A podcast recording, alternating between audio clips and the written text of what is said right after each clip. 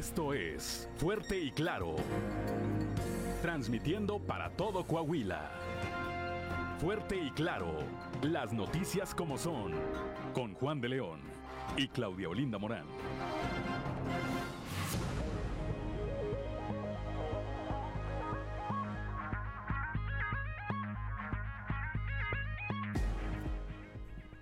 Son las 6 de la mañana, 6 de la mañana con 3 minutos. Muy buenos días.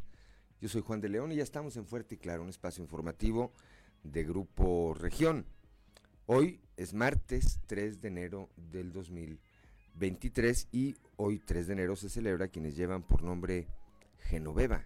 Bueno, pues una felicitación a todas aquellas personas que lleven este nombre, así como a quienes tengan algo que celebrar, que celebrar el día de hoy. Como todas las mañanas, saludo y le aprecio el favor de su atención a quienes nos acompañan a través de nuestras diferentes frecuencias en todo el territorio del estado, aquí para el sureste de nuestra entidad a través de la señal de la 91.3 de frecuencia modulada transmitiendo desde el corazón del centro histórico de la capital del estado para las regiones centro, centro desierto, carbonífera y cinco manantiales por la señal de la 91.1 de FM por la señal de la 91.1 de frecuencia modulada, transmitiendo desde Monclova, desde la capital del acero.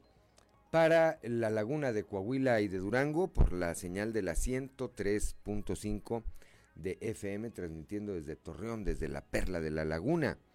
Para la región eh, norte de Coahuila y el sur de Texas, por la 97.9 de FM, transmitiendo desde el municipio de Piedras Negras. Y para Acuña, Jiménez y del Río, en el estado americano de Texas por la señal de la 91.5 de frecuencia modulada transmitiendo desde el municipio de Acuña. Un saludo por supuesto también a quienes nos acompañan a través de las diferentes páginas de Facebook de Grupo de Grupo Región. Son ya las 6 de la mañana, 6 de la mañana con 4 minutos y como todos los días también ya está activada su línea de WhatsApp el 844 155 69 15. Ahí va, eh, ahí nosotros podremos recibir sus mensajes, sus llamadas, sus audios. Si usted tiene algo que comunicarnos o comunicar a alguien más a través de nosotros, para eso es esa línea. Repito, 844 155 69 15. Son las 6 de la mañana, 6 de la mañana con eh, 15 minutos. Tenemos este momento una temperatura de 11 grados centígrados aquí en el centro histórico de la capital del estado. Derramadero, aquí al sur de Saltillo, registra 8 grados el termómetro. Monclova, 13 grados. Piedras Negras, 13 grados. Torreón, 14 grados la temperatura. General Cepeda, 10 grados. Arteaga, 9 grados. Musquis, 13 grados. Sabinas y San Juan Sabinas, con 11 grados inician esta jornada. San Buenaventura, 13 grados. Cuatro Ciénegas, 14 grados. Parras de la Fuente, 9 grados y 11 grados en el municipio de Ramos Arispe. Pero para conocer, para conocer el eh, pronóstico del tiempo, las condiciones del tiempo para las siguientes horas, vamos con mi compañera Angélica Costa.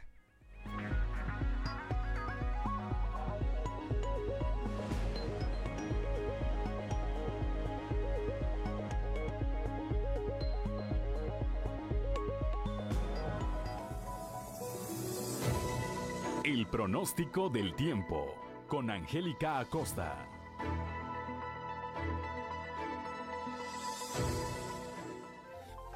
Hola, hola, ¿qué tal amigos? ¿Cómo están? Qué gusto me da saludarlos. Ya es martes 3 de enero. Feliz año nuevo para todos. Y bueno, vámonos con los detalles del clima. Fíjate que vamos a tener una temperatura especial para el día de hoy.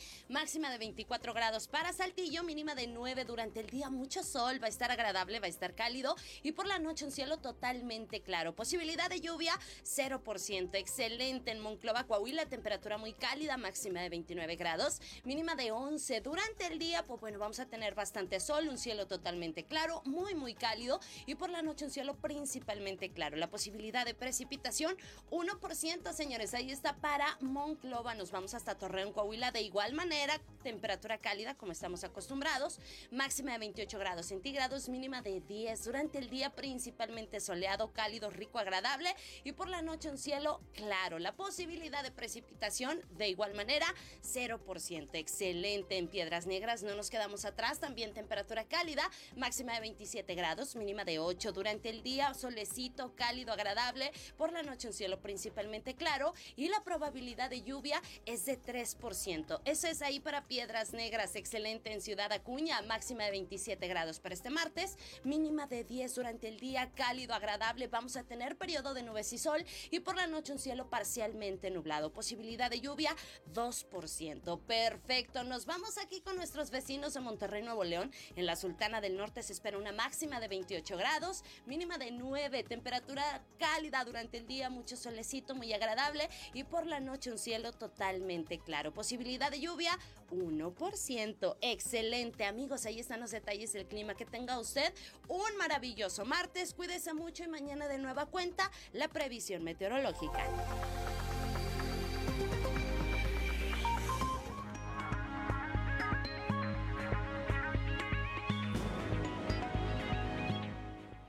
6 de la mañana, ya son las 6 de la mañana con 8 minutos, que no se le haga tarde. Gracias, Angélica Costa, con los detalles del pronóstico del tiempo.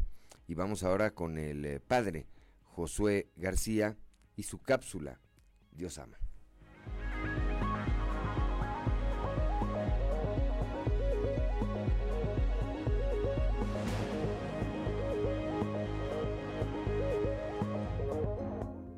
Diócesis de Saltillo, Josué García. Dios ama. ¿Cómo ser tolerantes en un mundo en donde cada quien dice poseer su verdad? En donde las verdades absolutas pareciera que poco a poco se están derrumbando? Bueno, pues resulta que para Tomás de Aquino, una persona que realmente busca la auténtica verdad es una persona tolerante, precisamente porque no se deja guiar por prejuicios. Los prejuicios son aquellos juicios que nosotros nos hacemos previamente, a los cuales nos aferramos, porque tenemos certeza de que así son las cosas solo porque son nuestros esos juicios. Bueno, pues una persona que realmente ama la auténtica verdad, acepta esa verdad, venga de donde venga, inclusive de aquella persona con la que quizá no tiene tanta relación o sus relaciones no son tan buenas. Diócesis de Saltillo.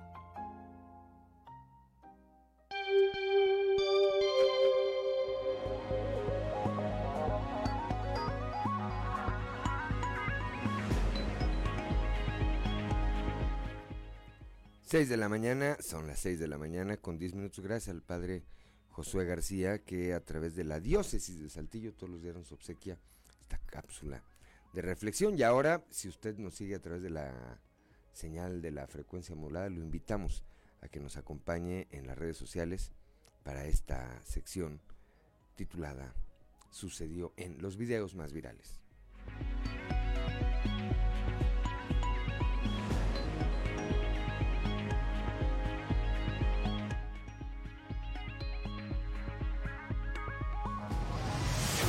Esto es, sucedió en los tres videos más virales del momento. Sucedió en Ecatepec, Estado de México. Vecinos de una colonia popular golpearon a un ladrón que se encontraba dentro de un domicilio. En el video se aprecia cómo lo arrastran por el suelo hasta llevarlo donde estaba una multitud de gente para después proceder a patearlo entre todos. Incluso se observa que la policía ya se encontraba en el lugar, sin embargo no intervienen para detener la agresión. Sucedió en Córdoba, Argentina. Una mujer que viajaba en el asiento del copiloto junto a su pareja grabó el momento en que intentaron burlar un control policiaco. En las imágenes se observa el momento en el que el sujeto decide llevarse de encuentro a dos oficiales, que se agarraron como pudieron del cofre para evitar ser lastimados. Al final de la grabación, el hombre para el vehículo y es bajado y golpeado por los uniformados. Sucedió en Bello, Colombia. Cámaras de seguridad instaladas al exterior de una vulcanizadora captaron un aparatoso choque que desencadenó una tragedia. En la grabación se aprecia como tres hombres conversan tranquilamente cuando un estruendo se escucha a lo lejos. Instantes después, un automóvil gris aparece a toda velocidad dando vueltas de campana arrollando todo a su paso. Desafortunadamente, dos de los transeúntes se encuentran graves y uno más falleció horas después.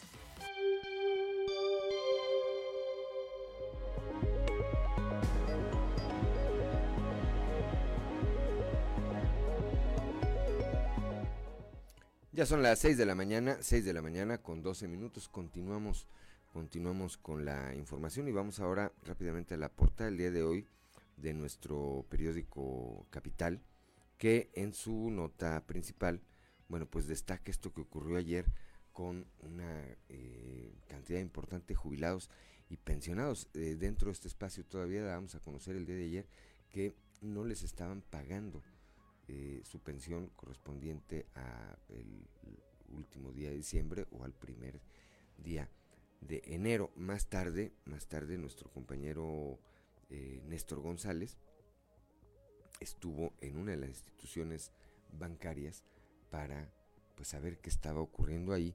Pues resulta que por ser día festivo en inhábil debieron esperar a cobrar hasta pasado el mediodía pero además algunos bancos aplicaron cargos por seguros de vida que eh, los propios clientes, es decir, los jubilados y pensionados no reconocían haber eh, contratado. Les eh, redujeron cantidades de hasta 2.264 pesos. Y en el caso de un usuario de BBE WA se dio cuenta que aparecía un cobro por un concepto que decía seguro de vida dinámico, que pues nunca, él nunca había contratado ni autorizado. Más adelante le vamos a ampliar este tema. El día de ayer el Comité Ejecutivo Nacional del PRI emitió la convocatoria para elegir candidato a gobernador de Coahuila. Con esto inició el proceso interno de este partido. Eh, así lo dio a conocer eh, el secretario de Operación Política en el Estado, Adrián de Jesús Herrera López. Más adelante también tendremos la información sobre este tema. En el aspecto electoral, ayer Fernando Las Fuentes, quien es secretario de gobierno, garantizó que Coahuila eh, vivirá un proceso electoral pacífico.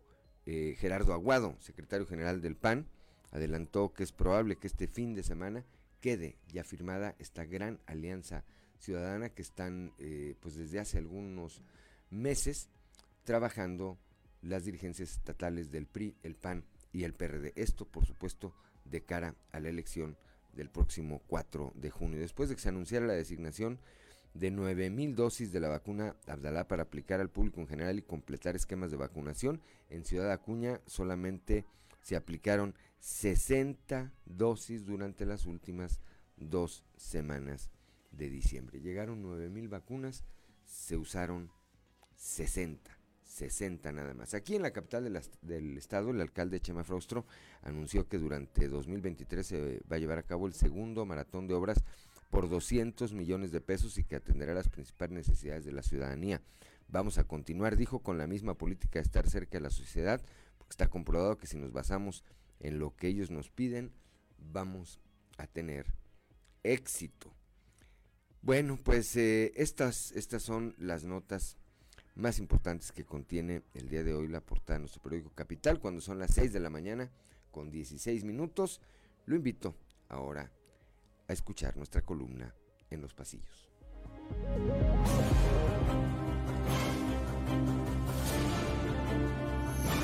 Y en el cartón de hoy, desorientado, que nos presenta a Brígido Moreno quitándose la gorrita de UDC para ponerse la del PT y Morena, mientras nos dice algo que sabemos hacer muy bien en la UDC es pregonar la alternancia y aprovecharla también.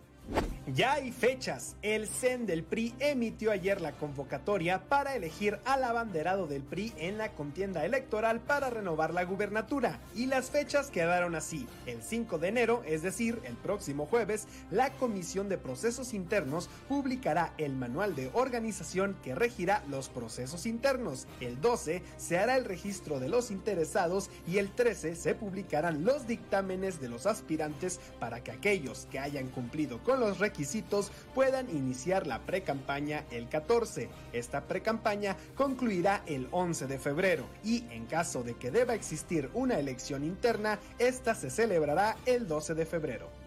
Casi un mes ha pasado desde que el Tribunal Electoral del Estado ordenó retirar los espectaculares del subsecretario Ricardo Mejía Verdeja en todo el estado, y es fecha que al menos una decena de estos permanecen en las principales avenidas de Saltillo. Dice el ayuntamiento que les llegaron ordenamientos para retirarlos, pero aquellos que estaban señalados ya los quitaron y argumentan que los que quedan son recientes, aunque algunos ya tienen tanto tiempo que se han ido deteriorando. Dicen los malpensados que están dejando que Mejía, que ya se hacía candidato de Morena, siga violando la ley a ojos de todo mundo, para que, si se le ocurre asomarse, le tumben el registro ipso facto con la ley en mano.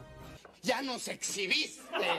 Este lunes 2 de enero, los ayuntamientos de Arteaga y Ramos Arizpe entraron a la modernidad del pago en línea de su predial, con lo que esperan incrementar sus recaudaciones. En eventos por separado, ambos alcaldes, tanto el de Arteaga, Ramiro Durán, como el de Ramos Arizpe, José María Morales, presumieron de la nueva forma en que los ciudadanos podrán hacer sus pagos de este impuesto y seguir recaudando para invertir en sus obras correspondientes. ¡Demonios, Gom! ¡Eres realmente un genio! Hablando de Arteaga, el ayuntamiento inició este 2023 con cambios en su administración, ya que con el fin de hacer una reestructuración financiera y obedeciendo a una austeridad impulsada por el alcalde Ramiro Durán, este lunes anunció que las direcciones de Medio Ambiente y Desarrollo Rural se fusionaron, por lo que Carlos Sánchez estará al frente de esta nueva dirección. Asimismo, indicó que también se incorporará la directora de salud al Instituto Municipal de la Mujer. ¡Hurra! Ese sueño de nuevo. Y por fin se hará realidad.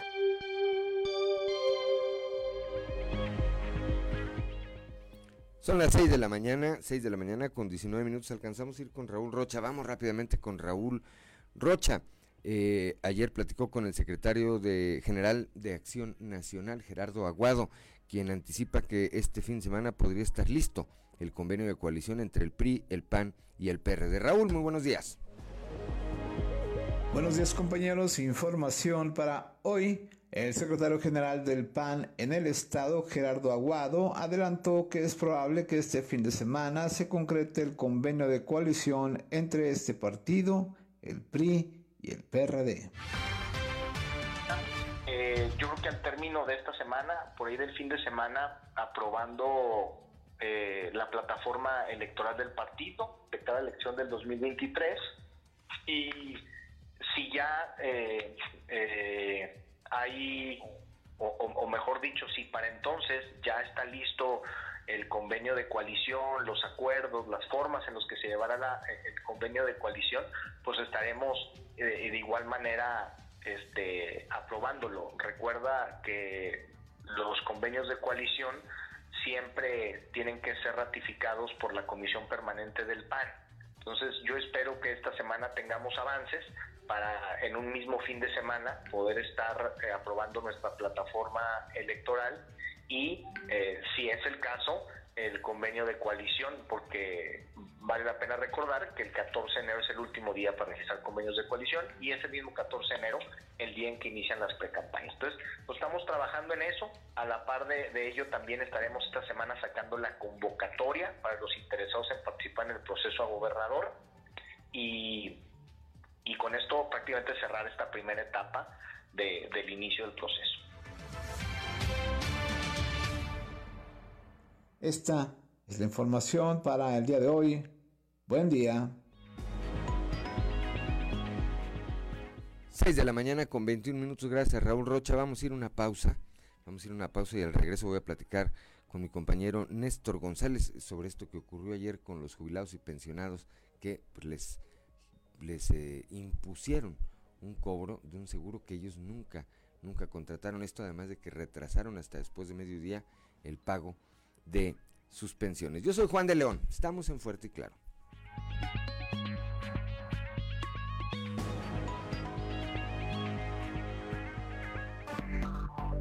A las 6 de la mañana, 6 de la mañana con 26 minutos, las cerezas, las cerezas se llama esa melodía que escuchábamos, quienes nos acompañan a través de la frecuencia modulada, con los hermanos, con los hermanos Carrión. 6 de la mañana con 27 minutos le envío un saludo a mi amigo Daniel León Oviedo, desde alguna parte del mundo, espero que desde Guadalajara todavía, eh, nos sigue siempre a través de las redes sociales. Ya está en la línea telefónica, ya tengo en la línea telefónica esta mañana mi compañero Néstor, Néstor eh, González, que ayer, bueno, pues le tocó documentar esto que ocurrió con una buena cantidad de pensionados y, jubilados a quienes no solamente les retrasaron su pago, sino cuando ya se los entregaron resulta pues que, como decimos coloquialmente, les jincaron un pago, un cobro más bien de un seguro que nunca contrataron.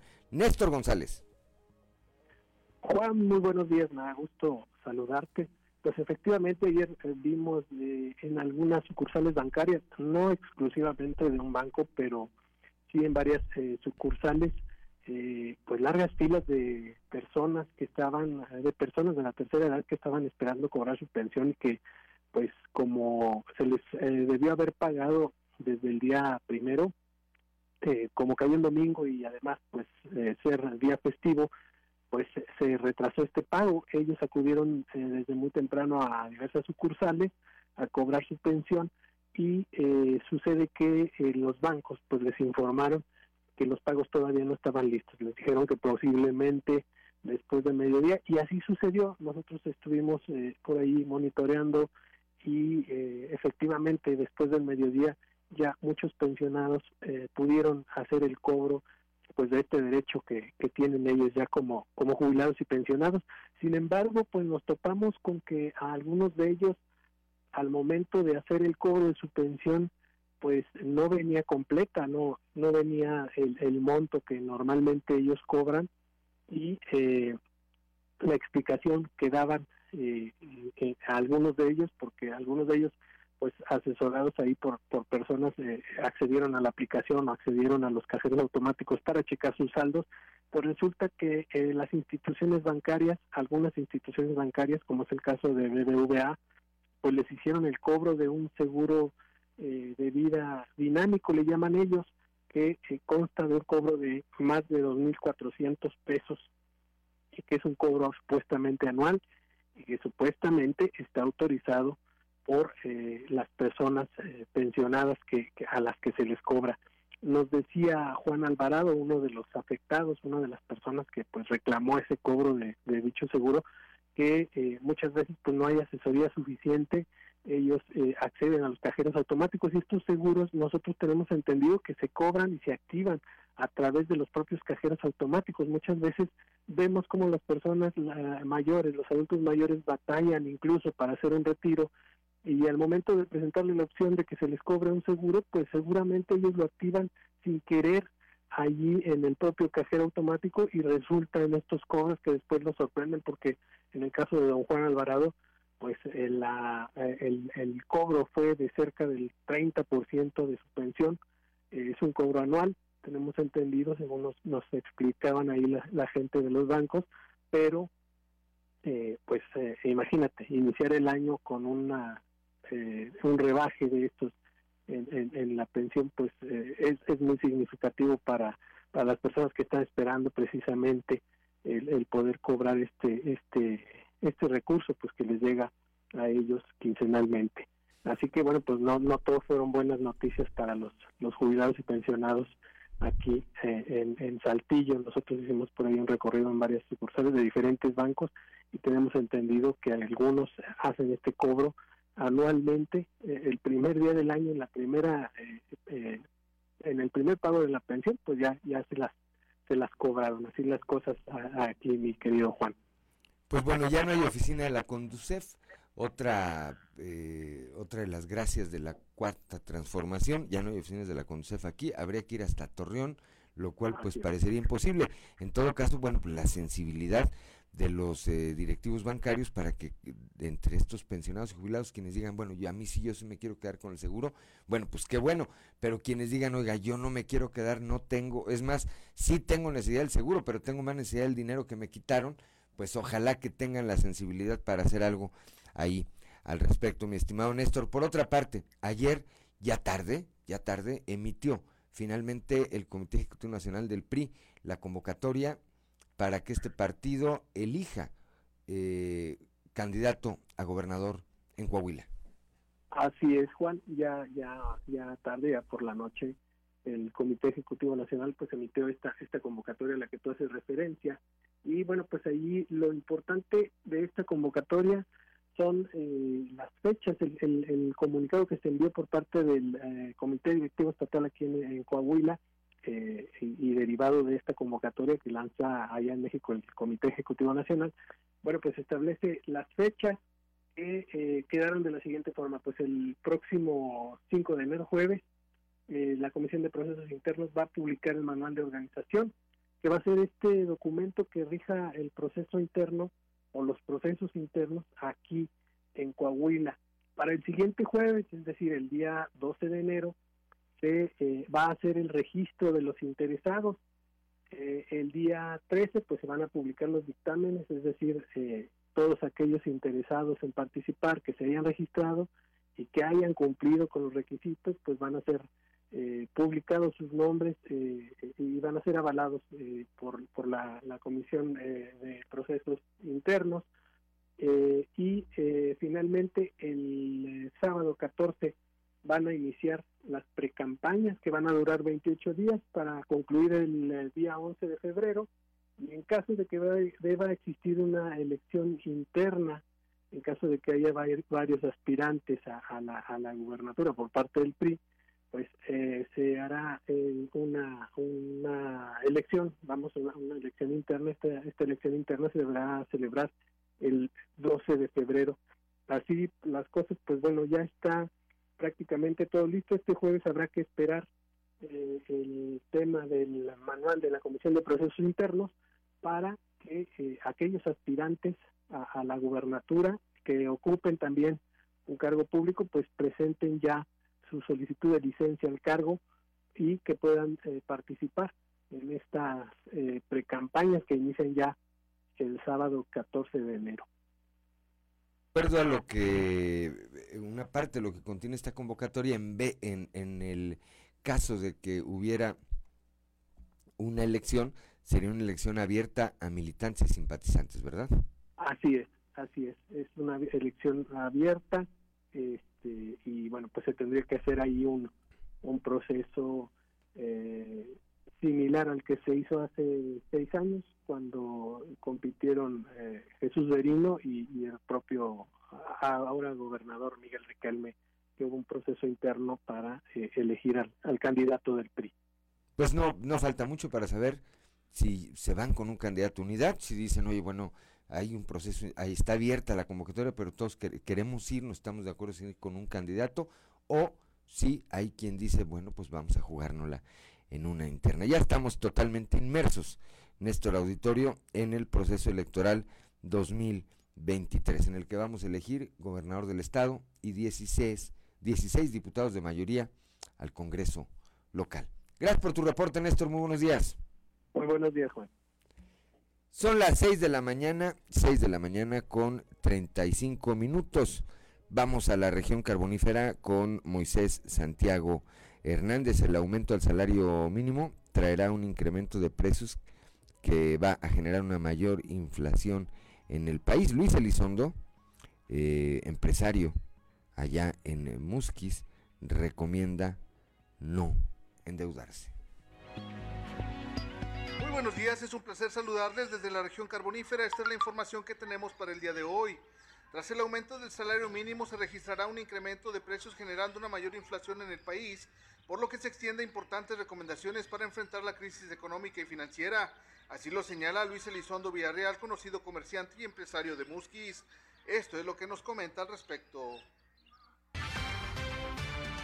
Todo eso va a provocar todavía más, este, eh, más inflación en, en, nuestro país y las medidas que se están tomando aquí en México, como son los eh, aumentar el salario mínimo, pues que es muy bueno y todo eso, pero pues lógicamente va a ocasionar un poquito más de inflación. La, la, recomendaciones que pudiera dar, este, principalmente, pues son que pues nunca gastar más de lo que ganamos, ¿verdad? Eso es muy, muy importante. La otra, eh, evitar, sobre todo las personas este, de, pues que no ganan eh, una buena cantidad, cometer el error de, de endeudarse, porque pues es, es, hacer un pozo más grande y que tarde o temprano pues va a traer más consecuencias, ¿no? Entonces, este, les, eh, yo les recomendaría leer, hay, hay un libro este, que dice los, los cinco secretos este, eh, de la riqueza, y, este, y, uno de ellos, pues es, el número uno es gastar menos de lo que ganas, y, y, el número dos, pues es tratar de invertir después lo que hayas ahorrado para que sigas creciendo. No, no es fácil, sobre todo al principio, pero ya que comienzas... Desde la región carbonífera para Grupo Región Informa, su amigo y servidor Moisés Santiago. Que tengan un excelente día.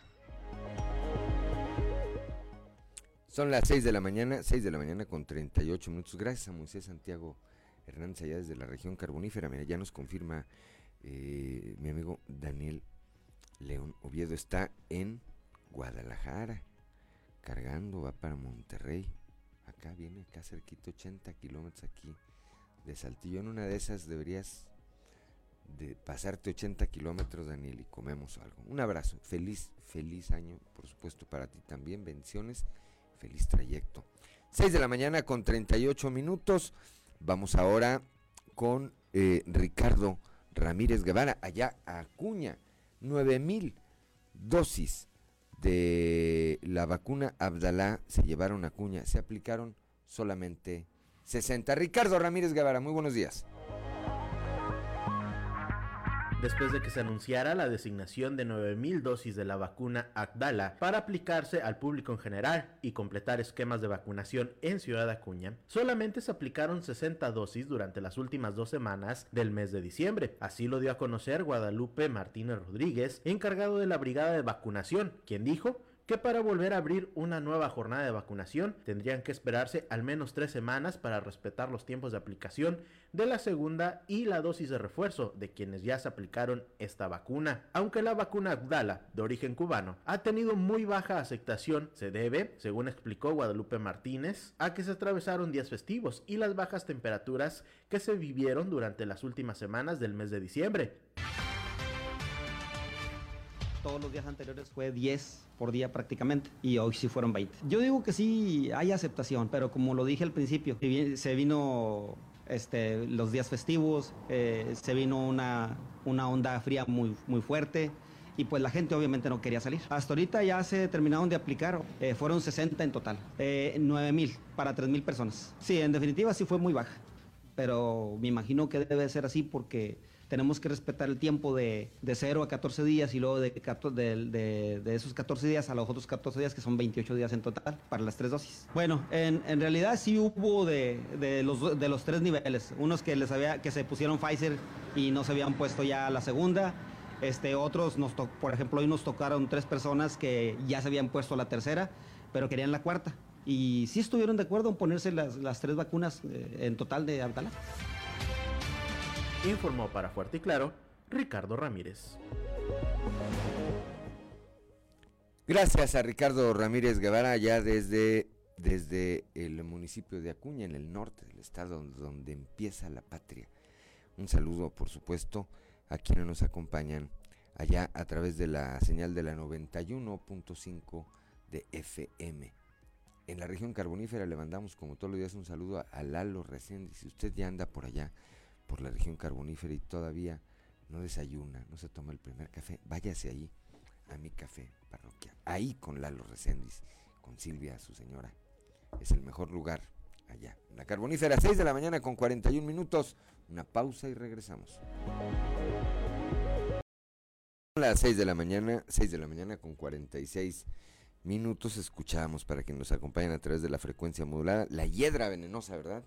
La hiedra venenosa con los rebeldes del rock. 6 de la mañana, 6 de la mañana con 46 minutos, vamos hasta la Perla de la Laguna, allá a Torreón con mi compañero Víctor Barrón, proyecta Torreón metanual de 350 millones de pesos por concepto predial. Víctor, muy buenos días.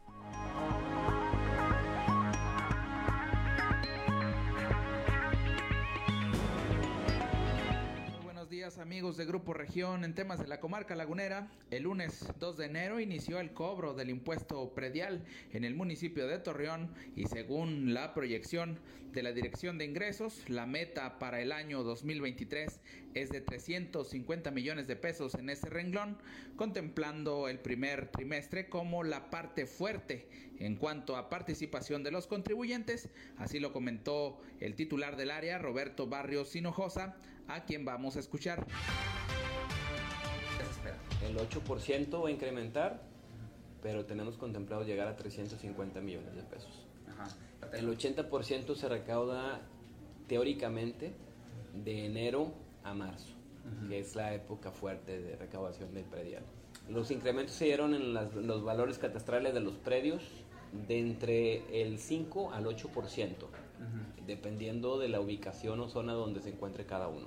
En, ese aspecto. la inflación está quedó arriba del 8% y nosotros cerramos los lugares donde más eh, incremento tuvieron fueron el 8% y te repito los de menor al 5%. El principal estímulo lo tenemos en enero, que es el 20% de descuento en tanto en predial como en pavimento y limpieza. En febrero es el 15% también en respectivamente los otros tres, o sea, los tres. Y en marzo es el 10%. Para los adultos mayores es el 50%, pero el 50% les aplica a ellos todo el año, tanto a pensionados, adultos mayores y gente con discapacidad todo en la información desde La Laguna, reportó Víctor Barrón. Un saludo a todo Coahuila. Son las 6 de la mañana, 6 de la mañana con 49 minutos. Gracias a Víctor Barrón. Vamos ahora acá a la región sureste con mi compañera Leslie Delgado, que ayer platicó con el eh, alcalde de Arteaga, Ramiro Durán. El ayuntamiento, este ayuntamiento busca reforzar el pago de predial de quienes tienen cabañas en la sierra de este pueblo mágico. Leslie, muy buenos días.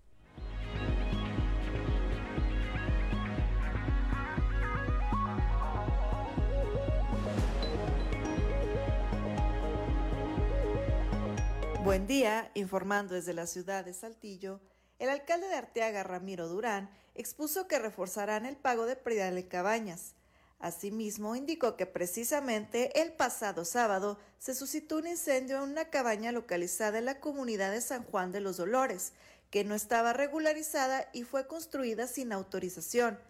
Asimismo, señaló que se interpuso la denuncia correspondiente, por lo que los propietarios tendrán que declarar ante el Ministerio Público.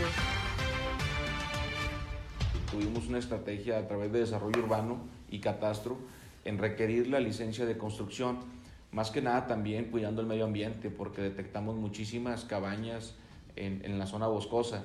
Y para ejemplo, hace unos días eh, se incendió una cabaña en, el predio de San Juan de los Dolores.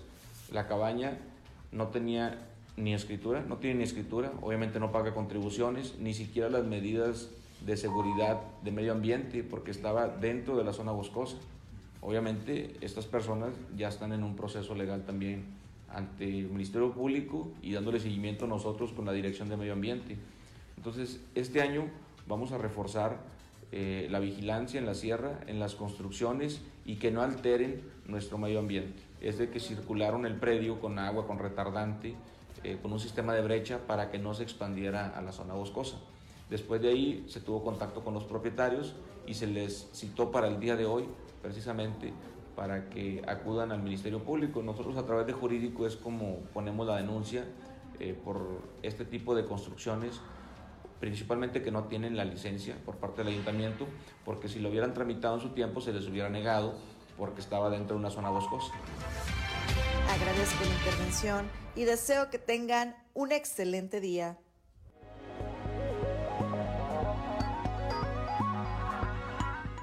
Son las 6 de la mañana, 6 de la mañana con 51 minutos. Gracias a mi compañera Leslie Delgado. Vamos ahora a Piedras Negras con Santa Lucía Castán. Más de 6 mil trabajadores con crédito de Infonavit en Coahuila cambiaron su crédito a responsabilidad compartida.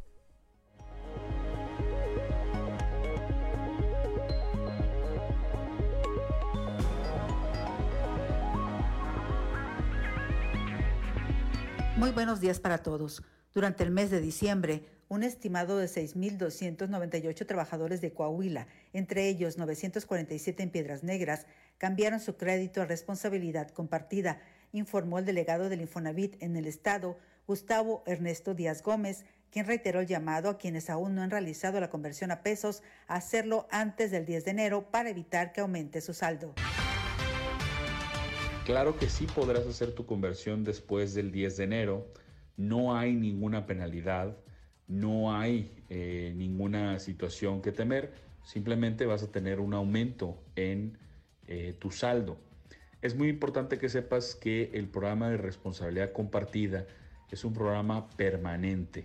Cada día 9, cada día 10 de mes reinicia. En esta ocasión va a ser algo especial porque eh, se decidió extender hasta el 10 de enero y regresaremos hasta el 9 de febrero. Pero sí es importante que sepas que el programa es permanente, sobre todo para aquellos que tienen un convenio y que prefieren utilizarlo antes de hacer la conversión. Informó desde Piedras Negras para Fuerte y Claro, Santa Lucía Castán. Son las 6 de la mañana, 6 de la mañana con 53 minutos, gracias Santa Lucía Castán. Y ahora vamos con Norma Ramírez, allá en Piedras Negras, detecta el CIMAS 2.000 tomas clandestinas de agua. El Sistema Municipal de Aguas y Saneamiento de Piedras Negras detectó en el 2022 alrededor de 2.000 tomas clandestinas, por lo que este año se comenzará con un programa de regularización para aquellos usuarios para que tengan el servicio de manera legal, declaró el gerente del sistema, Guillermo Ruiz Guerra a la hora de querer ellos este, acercarse a CIMAS para poder tener algún este, diálogo, pues bueno, tenían el, saldo pues muy, muy grande en el cual no podían este, hacer su pago correspondiente. Ahorita con este programa pues es una forma muy amigable, muy accesible de poder llegar a los usuarios para que se puedan regularizar. Eh, aparte que se les da un descuento, también les damos plazos para que puedan tener eh, sus recibos al corriente y así evitar pues que haya clandestinaje en diferentes puntos de la ciudad y que podamos tener, eh, también evitarnos tantas fugas que vemos en diferentes puntos de la ciudad. Muchos de ellos corresponden a, fugas eh, que se presentan al día a día, que se están solventando, y muchas de ellas también pues, nos damos cuenta que son algunas tomas clandestinas que están en los eh, diferentes puntos de la ciudad y que esto ocasiona que al momento de reconectarse pues se presente alguna fuga que tengamos que tarde que temprano entrar a, a repararla. ¿Cuántos deudores hay todavía? Pues mira, tenemos todavía el padrón, este, cuando se empezó, aproximadamente eran 4.000 Para Fuerte y Claro, desde Piedras Negras, informó Norma Ramírez. Son las 6 de la mañana, 6 de la mañana con 55 minutos. Gracias a Norma Ramírez, allá desde, desde el municipio de Piedras Negras. Vamos rápidamente a una pausa y regresamos.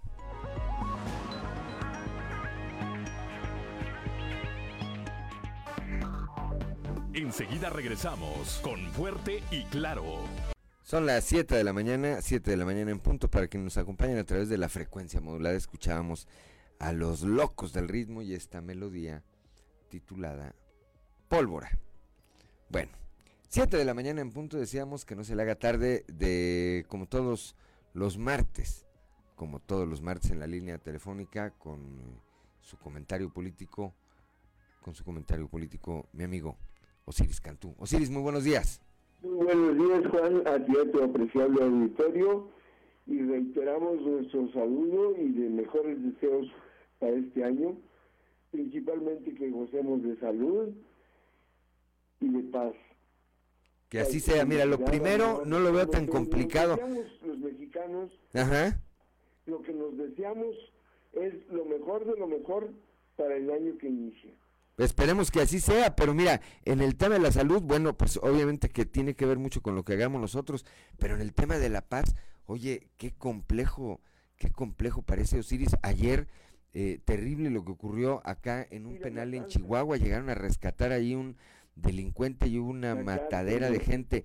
En, en Nuevo León, ayer por la tarde, estaban atrincherados unos delincuentes que habían ya quitado la vida a dos o tres elementos de la policía estatal. Zacatecas, pues, ¿qué te puedo decir? Por eso en el tema de la paz, ojalá yo... y por eh, ello, Juan, por ello reviste una importancia extraordinariamente grande que se haya constituido en el Pleno de la Suprema Corte y haya ele- electo la, presiden- la presidenta nueva que fungirá durante este periodo. Y entonces lo menos que podemos tener es los poderes constitucionales.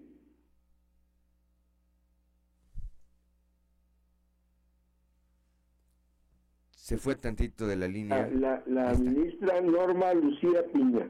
Sí, finalmente, finalmente fue quien eh, resultó electa presidenta y bueno, perdió y quedó descalificada, pues la que aparecía como la opción o la, la candidata del presidente López Eso le Obrador. da un valor todavía mayor al- a la cuestión.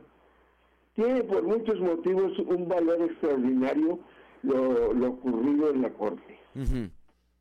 Primero, el hecho eh, este que tú apuntas de que no se haya podido imponer una presidencia afín a un gobierno que comete con cada vez más frecuencia ilegalidades y que promueve reformas de muy evidente sentido anticonstitucional. Pues eso le, le, le confiere un valor muy grande. Y que sea una mujer también. Como ella misma lo dijo, bueno, representa a los ministros, pero representa a las mujeres. Sí. Y vamos a luchar por una sociedad justa, igualitaria, sin violencia para las mujeres. Palabras que las comprometen a ella y a sus compañeros, del- a todos por igual. Nosotros esperamos que esta Corte juegue un rol a la altura de lo que está demandando el pueblo de México. De, de entrada, Juan va a tener enfrente una gran tarea que es resolver los recursos que vengan de inconstitucionalidad por lo que conocemos como el Plan B, que fueron las reformas electorales que el presidente presentó porque no pudo sacar adelante la reforma a la Constitución. Sí. Entonces, eso, eso es una, yo digo, ese es probablemente a corto plazo el problema más relevante que va a resolver la Corte. Y ahora eh, se dio un paso muy positivo en, esa- en el, en el buen sentido. Y eso yo creo que es motivo que tenemos que congratularnos para desearle a la, a la ministra y a toda la Corte el mejor desempeño posible, porque es lo que México necesita, una, una, una un, un régimen democrático constitucional. Que nuestra democracia constitucional funcione a plenitud. Frente a todos los elementos adversos, también hay fuerzas que pueden imponerse para sacar adelante al país. Aún en esta situación que todos los días nos agobia, creo que necesitamos tomar el toro por los cuernos y creo que lo acaba de hacer la Corte. Sí, coincido contigo en que fue eh, pues eh, bastante trascendental lo que ocurrió ayer ahí porque pues claramente, claramente se advirtió un rechazo a una a lo que parecía una decisión presidencial.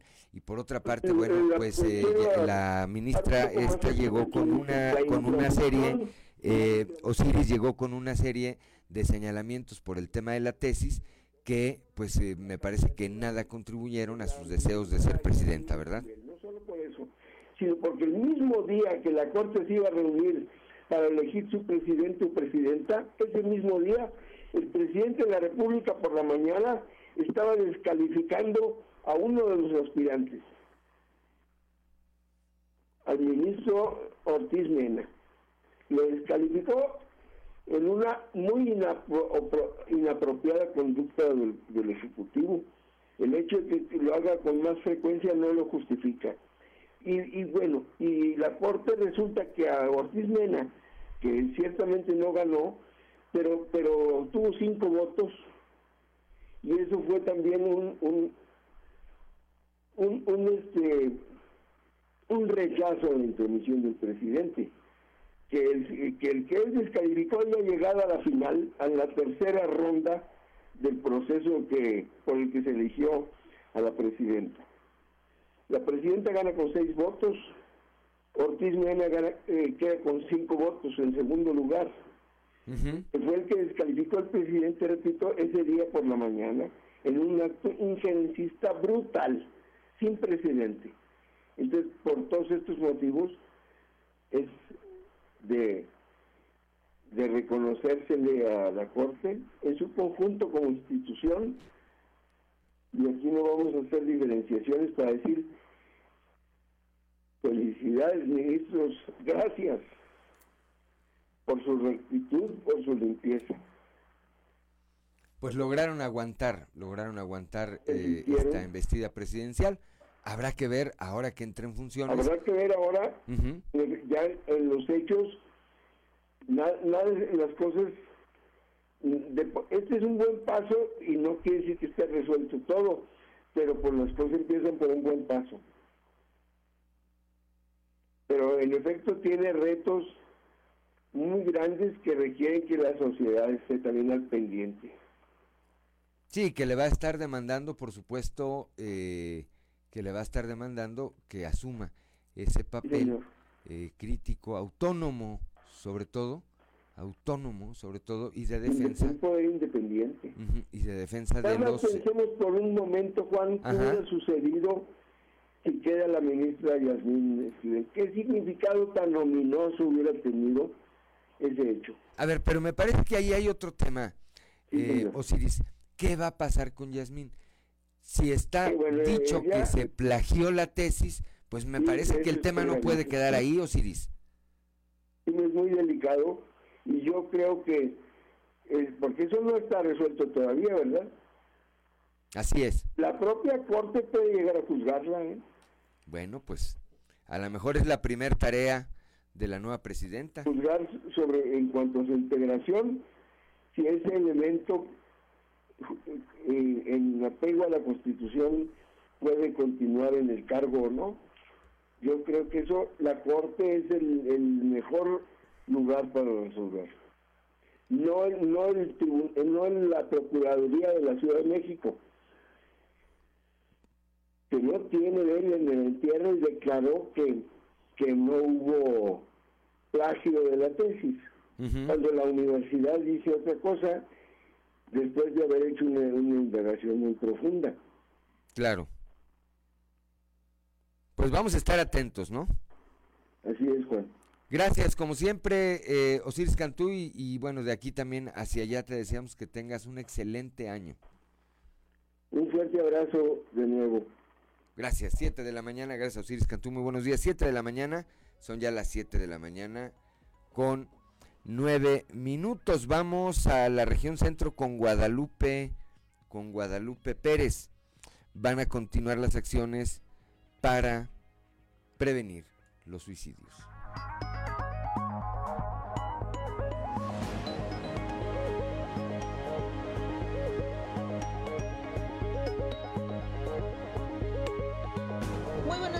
Desde la región centro. Las acciones y campañas preventivas del suicidio continuarán en Monclova, así lo aseguró el director del Departamento de Juventud, César Menchaca, quien precisó que esto ha ayudado a bajar el índice que se tuvo tan alto en la segunda mitad del año pasado. Estamos muy satisfechos con los resultados obtenidos con las acciones que hemos realizado en materia de prevención de suicidio no solamente el gobierno de Monclova, sino instituciones educativas, sociedad civil, iniciativa privada y particularmente las juventudes de Monclova. Todos recordamos a inicios del segundo semestre del 2022, como una ola de suicidios que se desató en Monclova y la región consternó a la gran parte de la población y esto fue motivo para que se redoblaran los esfuerzos en materia de prevención y atención a aquellos jóvenes que presentaban algún tipo de factor psicológico. Hoy por hoy Monclova ocupa el tercer lugar al cierre de este 2022 con una tasa de aproximadamente el 11.7 de suicidios por cada 100.000 habitantes, lo que en el 2021 ocupaba el primer lugar, pues hoy ya gracias a estos esfuerzos bajamos casi dos puntos en este indicador. Y pues bueno, esto es motivo para que en este año 2023 nos enfoquemos aún más en dar seguimiento a todas estas acciones y estrategias que hemos realizado en conjunto y que pues claro el, el doctor Meralberto Dávila Delgado ha estado constantemente dando seguimiento y apoyo a este tipo de estrategias. Saludos desde la región centro para Grupo Región Informa, Guadalupe Pérez.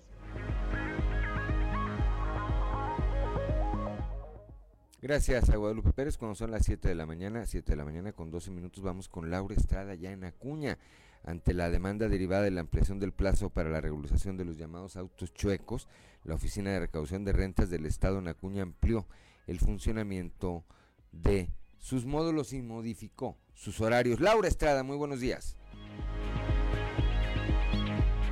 ¿Qué tal amigos de Fuerte y Claro? Los saluda Laura Estrada desde Ciudad Acuña para informarles que ante la demanda derivada de la ampliación del plazo para la regularización de los llamados autos chocolate, la Oficina de Recaudación de Rentas del Estado en Acuña amplió el funcionamiento del módulo Gutiérrez y cambió su horario a la atención vespertina para que más trabajadores de la industria maquiladora y comercios alcancen a mirarlo para Sacila, delegado de la dependencia.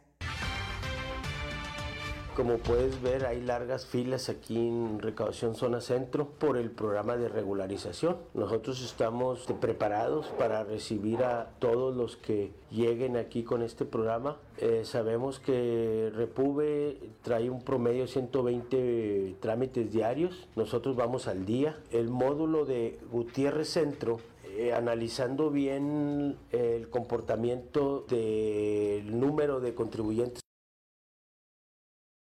que nos visitaban, eh, observábamos que después de mediodía es cuando más concurrido está. Entonces se autorizó por el licenciado Javier Díaz González, administrador fiscal general, que ese módulo abriera sus puertas de la una de la tarde a 8 de la noche, de lunes a sábado y los domingos de 10 a 2, con la intención de atender a todos los contribuyentes que trabajan en maquiladora o en centros comerciales y que su hora de salida ya es tarde.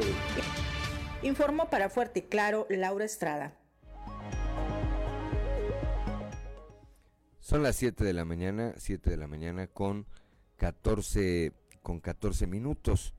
Continuamos con la información. El secretario de Gobierno, Fernando de las Fuentes Hernández, señala que Coahuila está trabajando para garantizar que se viva un proceso electoral en paz. Escuchemos.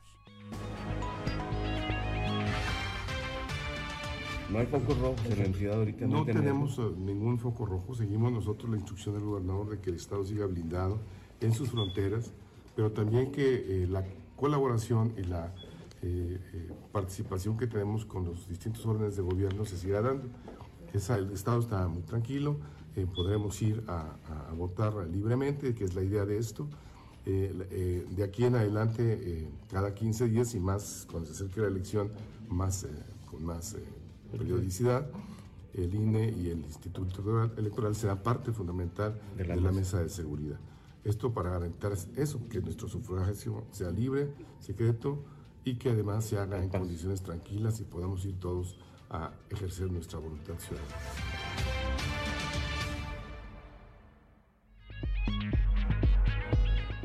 Son las 7 de la mañana, 7 de la mañana con 15 minutos. Miguel Ávila, ¿me suena el nombre? Miguelito el Terrible. Ahí nos siguen las redes sociales. Nos vemos a las 9, Miguelito, acá en el centro. No andes de prófugo, Miguelito. 7 de la mañana, 7 de la mañana con 15 minutos. Aún no retiran eh, los espectaculares del subsecretario de Seguridad eh, Pública Federal de las avenidas principales de Saltillo. Leslie Delgado nos tiene este reporte. Pese a que el Instituto Electoral de Coahuila enviara la notificación de retiro de espectaculares de Ricardo Mejía Verdeja, la imagen publicitaria permanece en las principales avenidas de Saltillo y Ramos Arizpe. Cabe señalar que únicamente un espectacular que estaba colocado en el cruce de Isidro López y Periférico Luis Echeverría ya no cuenta con la imagen del subsecretario de Seguridad Pública Federal. Sin embargo, en la carretera Saltillo-Monterrey permanecen aproximadamente tres anuncios publicitarios, así como en el periférico Luis Echeverría de norte a sur, donde se pueden observar cinco más. En el caso del municipio de Torreón, desde hace dos semanas, ocho de estos anuncios fueron retirados, luego de que el órgano electoral solicitó al ayuntamiento municipal iniciar el procedimiento correspondiente en el procedimiento especial sancionador. Precisamente, el organismo señaló que la Comisión de Quejas del Instituto Electoral de Coahuila analizó lonas espectaculares, bardas, calcamonías, entrevistas y publicaciones en redes sociales. Concluyó que resultaba necesario suspender provisionalmente la publicidad difundida a fin de evitar violaciones en materia electoral. Tras la resolución del Tribunal Electoral de Coahuila que concedió la tutela preventiva a la entrega de calcomanías, mítines y resolvió retirar espectaculares, Mejía Verdeja acudió a la sala superior para impugnar la decisión, informó para Grupo Región Leslie Delgado.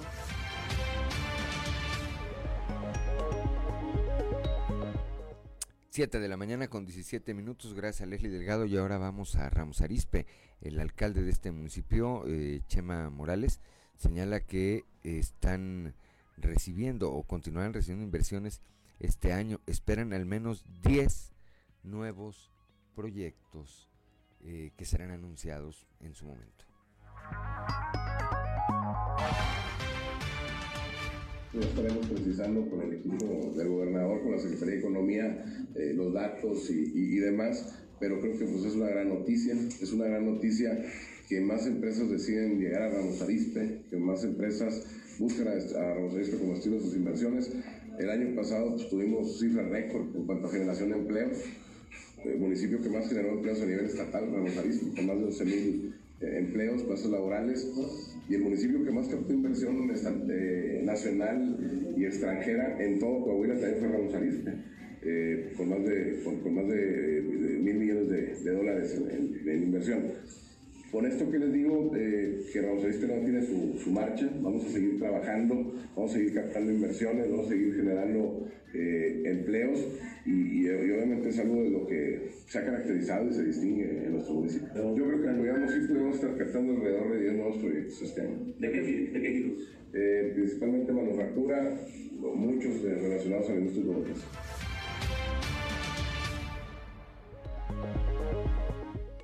7 de la mañana, 7 de la mañana con 19 minutos en Monclova. Eh, se analiza mejoras e inversiones en seguridad pública. Escuchemos lo que dice al respecto el alcalde Mario Dávila Delgado. Vamos a revisar el aspecto salarial, el aspecto laboral en sus horarios, el aspecto de los tiempos extras, los días festivos y eh, la intención es construir un nuevo centro de seguridad pública municipal este año 2023. Son los anuncios que les he dado a conocer. Vamos a revisar las diferentes categorías porque son diferentes los salarios desde administrativos, desde eh, mandos, desde eh, encargados de turno, eh, responsables de turnos, coordinadores, son diferentes categorías, pero las vamos a revisar, las vamos a tratar de homologar con municipios que son muy parecidos a Monclova y también con los de la región centro en el sentido de población y número de habitantes y estaremos revisando a través de una comisión mixta integrada por elementos de seguridad pública y también integrada por miembros del Cabildo y miembros de la Administración. ¿En qué porcentaje se busca? Vamos a revisarlo, vamos a revisarlo. No les puedo adelantar porque luego el alcalde dijo, o sea, no podemos adelantar números, en su momento se los vamos a dar con todo gusto. Ya son las 7 de la mañana, 7 de la mañana con 20 minutos. Yo soy Juan de León, estamos en Fuerte y Claro, una pausa y al regreso, como todos los días, vamos a platicar con Toño Zamora ya desde la capital del acero.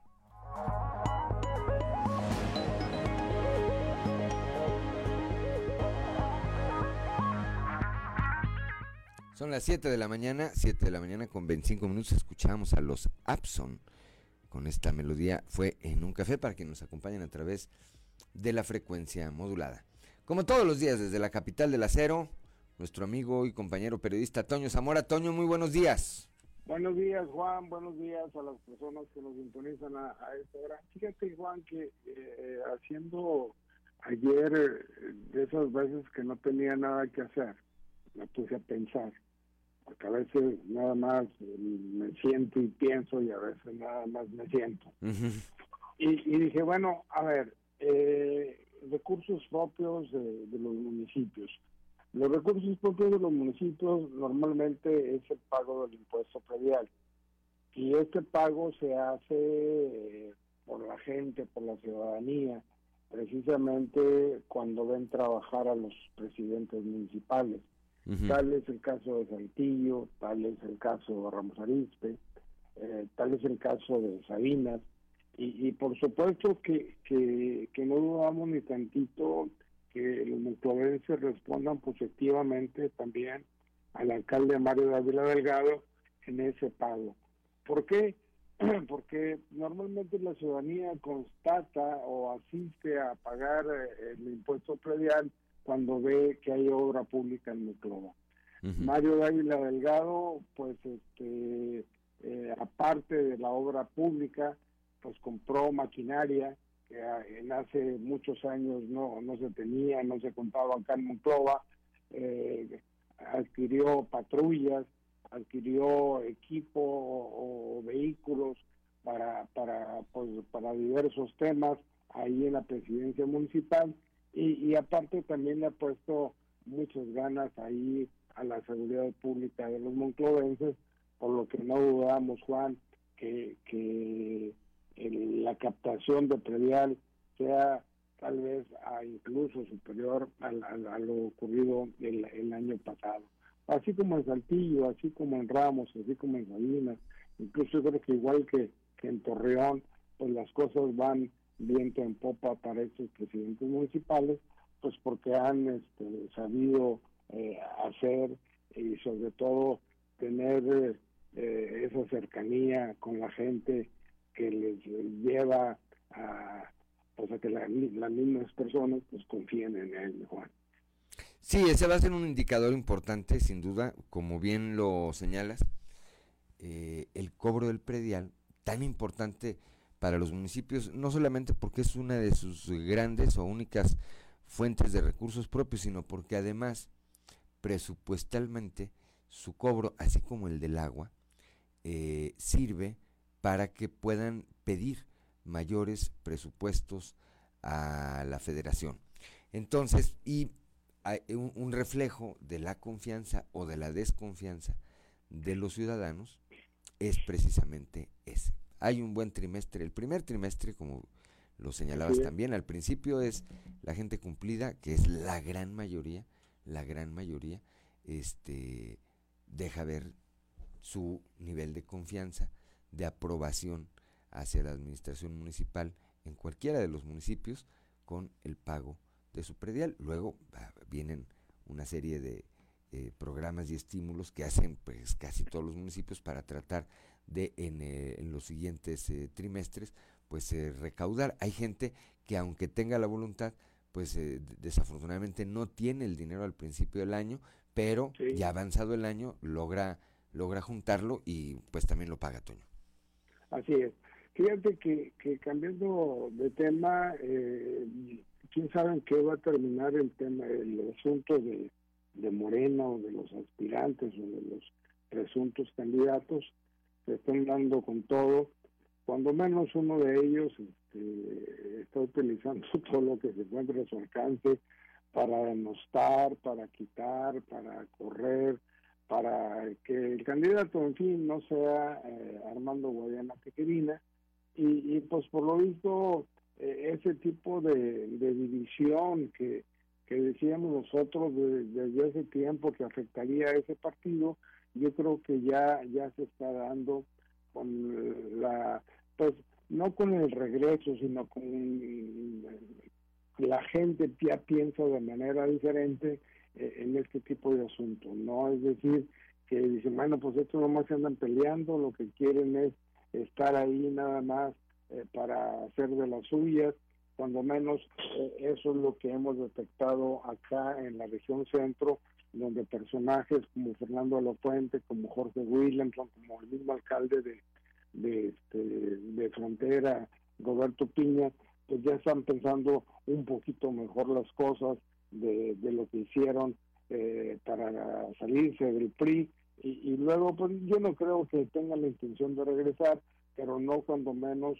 este, no eh, vaya a retirarse de esas cosas ¿por qué? pues porque Jorge Williamson tuvo eh, o, le ofrecieron la presidencia municipal para su hijo Alejandro y este eh, al hijo de Fernando La Fuente para que le fuera bien en frontera y, ahí te vas no en este tipo de situaciones que, que, bueno este pues hay que esperar pero yo creo que eh, la división al interior de Morena seguirá y, y eso beneficiará por cierto al famoso a la famosa alianza PAN, PRI, PRD, Juan. Todavía no termina, todavía no termina, eh, por supuesto, esta, pues ya casi telenovela que vive eh, Morena hacia su interior con la determinación, la designación de su candidato. En los siguientes días, seguramente el Comité Ejecutivo Nacional de este partido va a emitir las condiciones de, va a emitir la convocatoria con las condiciones. Yo preveo que habrá que habrá que va a, abrir el proceso, pero que solamente permitirá registrarse a un aspirante y se llama, pues evidentemente, Armando Guadiana Tijerina Toño.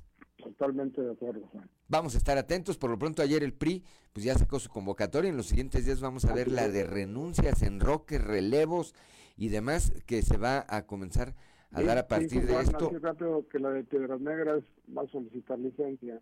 Pues ella dice que no, en una entrevista dijo que no, que no, que no, que no, que ella le eligieron por tres años. Hay quienes dicen que el secretario de Economía, Claudio Bres, es el más interesado en que Norma pues deje el cargo y que detrás de él estarían, eh, o que él sería quien está detrás de él, eh, de estos, de esta serie de rumores.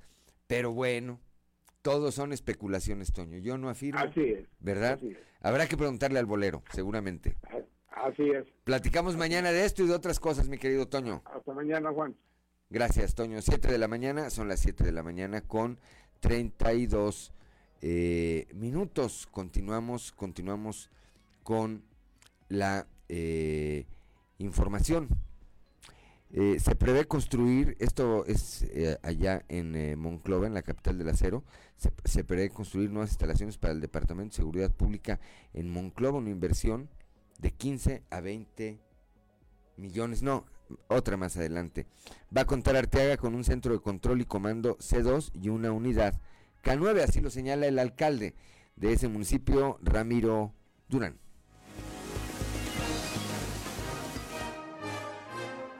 Decirles que estamos modernizándonos, estamos en la construcción del C2 de videovigilancia para ayudarles a ustedes en las funciones como policías. Con estas cámaras que se están instalando tanto en la cabecera municipal y en las diferentes carreteras que, llevan a los cañones de la sierra, vamos a ser más efectivos en el actuar de la Policía Municipal. También se desarrolla el K9 por primera ocasión en el municipio de Arteaga. Cuatro elementos que están aquí presentes con cuatro caninos que estarán en función ya en unos días más en las calles, en las escuelas, en los puntos de revisión, para ser más efectivos también en, el actuar.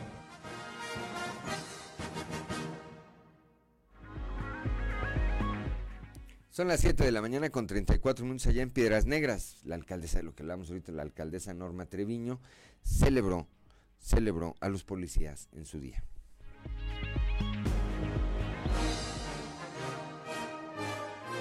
son los policías municipales los que están a nuestro cargo y que, bueno, formamos un equipo para eso, precisamente para tener la paz y la tranquilidad en nuestra ciudad. Sí, e, ellos lo saben y, lo, todos lo tenemos muy claro, que cuando tienes una mala responsabilidad, no, no, se, puede, no, no, no se puede minimizar. porque estamos hablando de, de vidas, de la seguridad de nuestras familias y con eso pues es, es lo más importante ¿no? que tenemos que cuidar y eso pues es nuestra responsabilidad ah, junto con ellos, con sus directivos, con el secretario del ayuntamiento, con el comisario, con el comandante también del grupo de acción y reacción y con todos sus equipos, ¿no? Sobre todo también el que tenemos de proximidad social, que es muy importante para llegar siempre a todos los miembros de una familia, sobre todo en programas nobles que se les beneficia.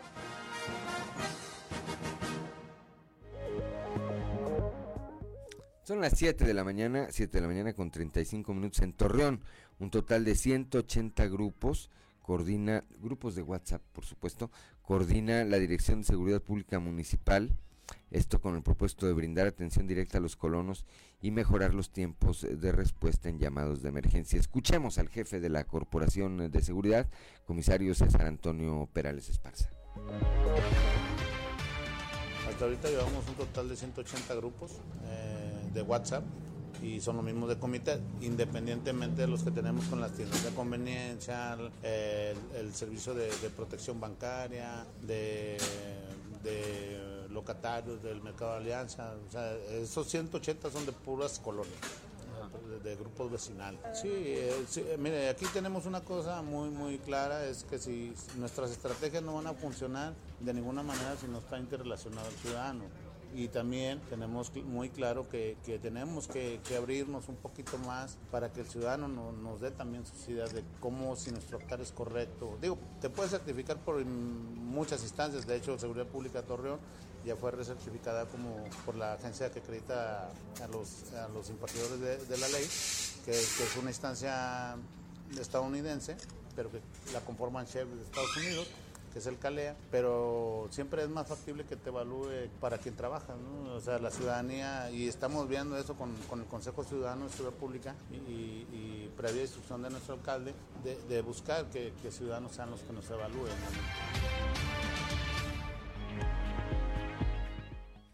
Siete de la mañana, son las 7 de la mañana con 37 minutos en Acuña.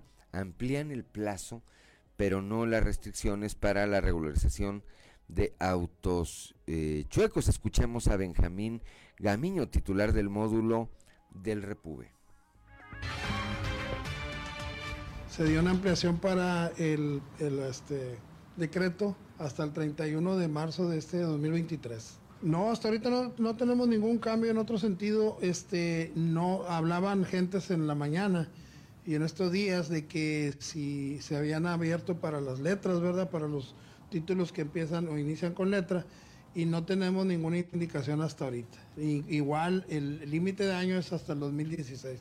No hay cambios en ese aspecto. Tenemos eh, pensado que posiblemente se dejen algunos días para, para reagendar a los que quedaron este, imposibilitados de ir por alguna razón o que no se les dio atención ese día, por ejemplo, cuando se cae el sistema. Entonces va, va a quedar como un colchoncito ahí de algunos días. Pero sí hay que estar muy atentos porque de un momento a otro se abren para la siguiente semana, ¿verdad?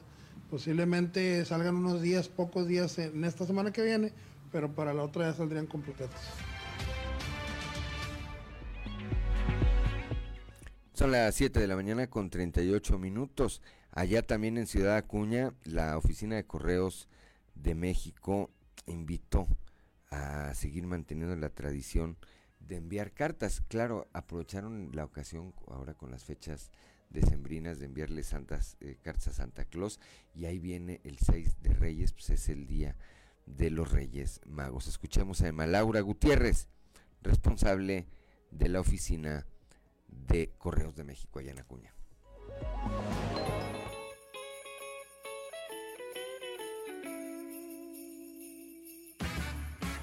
Eh, sí, fíjate, gracias a Dios estamos este, todavía recibiendo regalitos este para los que se van a mandar Santa, a Santa Claus, Santa Claus ya pues bueno, ya este, entregó eh, y va a estar mandando cartitas de agradecimiento. Mira, nos está llegando las cartas de, de Santa Claus, pero todavía estamos recibiendo para los Reyes Magos y ahora pues esperamos eh, con los Reyes Magos.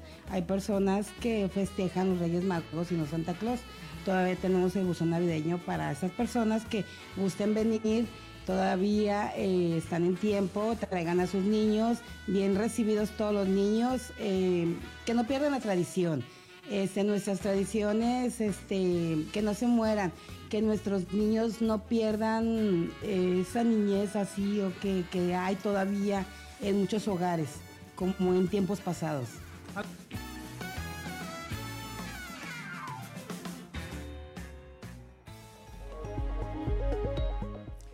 Ya son las 7 de la mañana, 7 de la mañana con 40 minutos. Yo soy Juan de León. Estamos en Fuerte y Claro. Una pausa, una pausa y regresamos. En clave de FA, con Israel Navarro. Mientras andaban en las posadas, el pavo y el ponche, la UNAM entró a uno de los episodios más difíciles de su historia, el escándalo del supuesto plagio de la tesis por parte de la ministra de la Suprema Corte de Justicia, Yasmín Esquivel. ¿Y por qué es una crisis mayúscula? Pues porque sea cual sea la salida que se le dé al caso, la UNAM no va a salir bien librada en términos de imagen o de costo político, y voy por partes. Resulta que, aunque el presidente López Obrador lo niegue, tenía sus fichas puestas en Yasmín Esquivel para que fuera la sucesora de Arturo Saldívar. ¿Por qué ella? Pues primero, porque fue propuesta por AMLO para ser ministra desde el 2019. Segundo, porque ha sido una de las ministras que más ha votado a favor de los asuntos del presidente. Tercero, porque es la esposa de José María Riobó, uno de los contratistas favoritos del presidente. Y cuarto, porque teniendo una relación así de cercana es más fácil meter mano en el Poder Judicial. Con lo que no contaban es que le iban a salir acusaciones de haberse fusilado una tesis que se publicó un año antes de su examen profesional de la licenciatura. ¿Qué implica esto? Que si se dictamina que la ministra Esquivel cometió plagio, tendrían que retirarle el título de abogada y su cédula profesional. Por lo tanto, no podría ser ministra y además se tendrían que revisar todas las sentencias que emitió. La ministra ha salido a defenderse con supuestos testimonios notariados del alumno que publicó la tesis en cuestión previamente y hasta la Fiscalía de la Ciudad de México ha tratado de certificar que no hubo piratería. Pero la decisión final no está en ningún notario, perito o autoridad judicial, sino en la UNAM. Y aquí viene la parte fea. Si la UNAM falla que sí hubo plagio, el presidente no va a estar nada contento en que le toquen a una ministra cercana. La universidad tendrá que soportar el embate presidencial y las etiquetas que acostumbra a poner a cualquier organización autónoma que le signifique oposición a su ideología o planes. Derechista, conservadora, neoliberal serán los calificativos más suaves que le pondrán a la UNAM desde el púlpito de la mañanera. Y si dice que no hubo plagio, perderá credibilidad ante sus graduados y a la opinión pública, porque las coincidencias en los textos y los tiempos en los que se presentaron apuntan a un claro fusil por lo que la gente ya ha formado su propio veredicto. Ergo, la UNAM se está jugando su prestigio con esta decisión y está pagando el ganso, perdón, el pato, del juego de la polarización y el autoritarismo que usa el presidente para cooptar las instituciones y poderes que no están bajo su control. Yo soy Israel Navarro, les recuerdo mi Twitter, arroba Navarro Israel. Nos escuchamos a la próxima.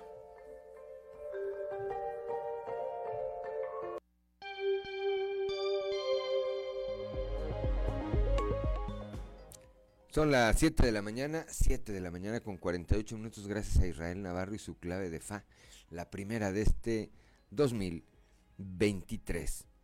El Instituto Registral y Catastral de Coahuila se mantiene como ejemplo nacional de modernidad, eficacia y certeza jurídica al conjuntar los elementos del folio real electrónico, oficina virtual, digitalización del acervo registral y firma electrónica. Esto en cumplimiento a los criterios que marca la Organización para la Cooperación y Desarrollo Económicos, la Secretaría de Desarrollo Agrario, Territorial y Urbano y el Colegio Nacional de Notarios. Esto lo destacó el gobernador Miguel Riquelme, quien explicó que durante 2022 se, mejoró el acceso a la información registral a fin de preservar el valor eh, de seguridad jurídica que se ve reflejado de forma inmediata a través del acceso mediante la oficina virtual donde todo usuario puede realizar eh, sus trámites las 24 horas del día, los 365 días del año, con alcance directo a los folios inmediatos y boletines registrales. Aquí en la capital del estado, el alcalde Chema Fraustro anunció que durante este 2023 se llevará a cabo el segundo maratón de obras por eh, un total de 200 millones de pesos y que atenderá las principales necesidades ciudadanas.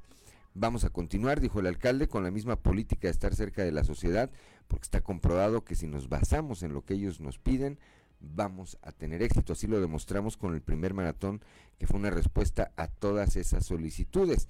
Eh, Chema Frausto recordó que en 2022 se invirtieron más de 150 millones de pesos en este programa y que este mes se inaugurarán las últimas obras realizadas como los puentes vehiculares en Lomas del Refugio y el Álamo, el puente peatonal en Teresitas y la construcción de la calle 10 que une las colonias Mirasierra y Zaragoza, acá al oriente de la ciudad. Para finales de enero se inaugurará también el sistema pluvial Otilio que elimina de una vez el problemático vado y en la colonia Lomas del Refugio el centro comunitario que incluye además un centro de atención a la primera infancia. Son las 7 de la mañana con 50 minutos, vamos al mundo de los deportes con Noé Santoyo.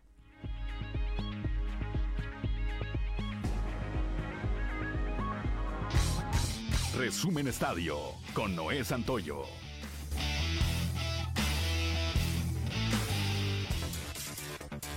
Miles de brasileños se volcaron en masa este lunes para despedir al mayor jugador de fútbol en historia, o Rey Pelé, quien falleció el pasado jueves a los 82 años de edad. La fila se extendió por más de dos kilómetros, por varias cuadras, en torno al estadio Vila Belmiro, donde este lunes se abrió la capilla ardiente al público. Los aficionados pasaron varias horas en fila, bajo un sol abrasador en pleno verano brasileño, para poder ver durante unos breves segundos el cuerpo sin vida del tres veces campeón mundial. El Petro descansaba bajo una carpa blanca en el centro de este estadio centenario, construido en 1916, que se sitúa en un barrio residencial de casas bajas y calles estrechas, ahora decoradas con banderas y carteles que recuerdan al mítico 10. Momentos de angustia e impacto se vivieron durante el Monday Night Football de la NFL entre los Bills y los Bengalís, cuando Damar Hamlin se desplomó después de recibir un fuerte golpe. Hamlin tacleó al receptor de Cincinnati T. Higgins y se reincorporó, pero segundos después simplemente se desvaneció sobre el campo. Incluso el jugador de 24 años tuvo que recibir reanimación cardiopulmonar por parte del equipo médico. El jugador fue trasladado en una ambulancia a un hospital, incluso sus compañeros e integrantes de los bengalíes se arrodillaron y muchos de ellos lucían consternados. Varios de ellos llegaron hasta las lágrimas. El episodio de Hamlin ocurrió pasada la mitad del primer cuarto del juego, que su equipo perdía 3-7 ante Cincinnati. Ante los hechos, la NFL suspendió el encuentro. Se desconoce el día y hora para la reanudación del duelo, en el cual hay muchas cosas en juego para el futuro de ambos equipos en la actual temporada de la NFL. El último reporte médico que se dio durante la madrugada de este martes es alentador. Los signos vitales del jugador se han estabilizado y se encuentra descansando en el hospital. Un asombroso Donovan Mitchell este lunes con 71 puntos la épica remontada de los Cavaliers de Cleveland contra los Bulls de Chicago 145-134 en un partido en el que su equipo iba perdiendo por 21 puntos en el segundo cuarto. Mitchell selló una actuación monumental, la sexta mejor en la historia de la NBA y la mejor en los últimos 17 años, desde que Kobe Bryant firmara 81 con los Lakers de Los Ángeles contra los Raptors de Toronto en 2006. Panathinaikos de Grecia lanzó una segunda propuesta a Cruz Azul por Uriel Antuna, incrementando el monto de la operación y permitiendo a la máquina conservar un porcentaje para una futura venta, luego de ser rechazada la primera oferta por los servicios de Antuna, misma que la directiva del club está analizando. La cifra de la nueva propuesta rondaría los 5 millones de dólares a repartirse por partes iguales entre Cruz Azul y Chivas y permitiendo a la máquina conservar el 20% de los derechos del jugador para una futura venta. Resumen Estadio con Noé Santoyo.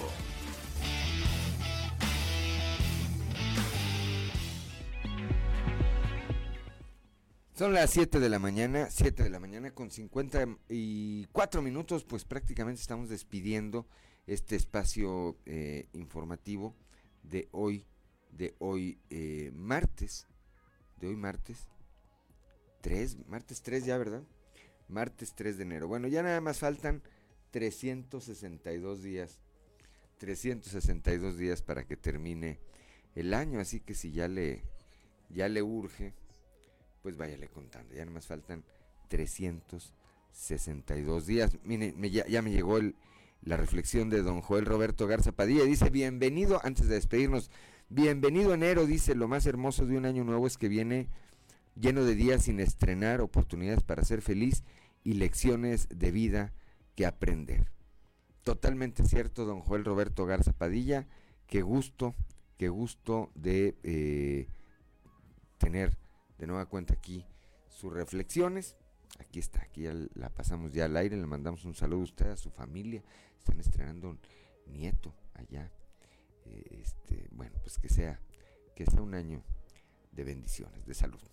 Nos vamos esta mañana, esta mañana de martes, les recuerdo, yo soy Juan de León y eh, Fuerte y Claro es un espacio informativo de Grupo Región bajo la dirección general de David Aguillón Rosales.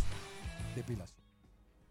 Ya, ya, ya me anda corriendo acá Ricardo, Ricardo López. Bueno, gracias a Ricardo Guzmán en la producción, a Ricardo López en los controles, a Ociel Reyes y Rodrigo Flores, Rodrigo Flores y Ociel Reyes que hacen posible la transmisión de este espacio informativo a través de las redes sociales. Aprovechamos para mandarle un saludo a nuestro amigo Cristian Rodríguez, que hasta hace unos días pues eh, estuvo eh, en esta área, hoy está dedicado ya a otras labores. Le deseamos, por supuesto, todo el éxito, todo el éxito del mundo. Cristian, te mandamos nuestro, nuestros deseos de un buen año, de un buen inicio laboral, ahora en tus nuevas eh, actividades de consolidación y seguramente que pronto, pronto, pronto nos vamos a encontrar de nueva cuenta. Pásela bien, muy buenos días.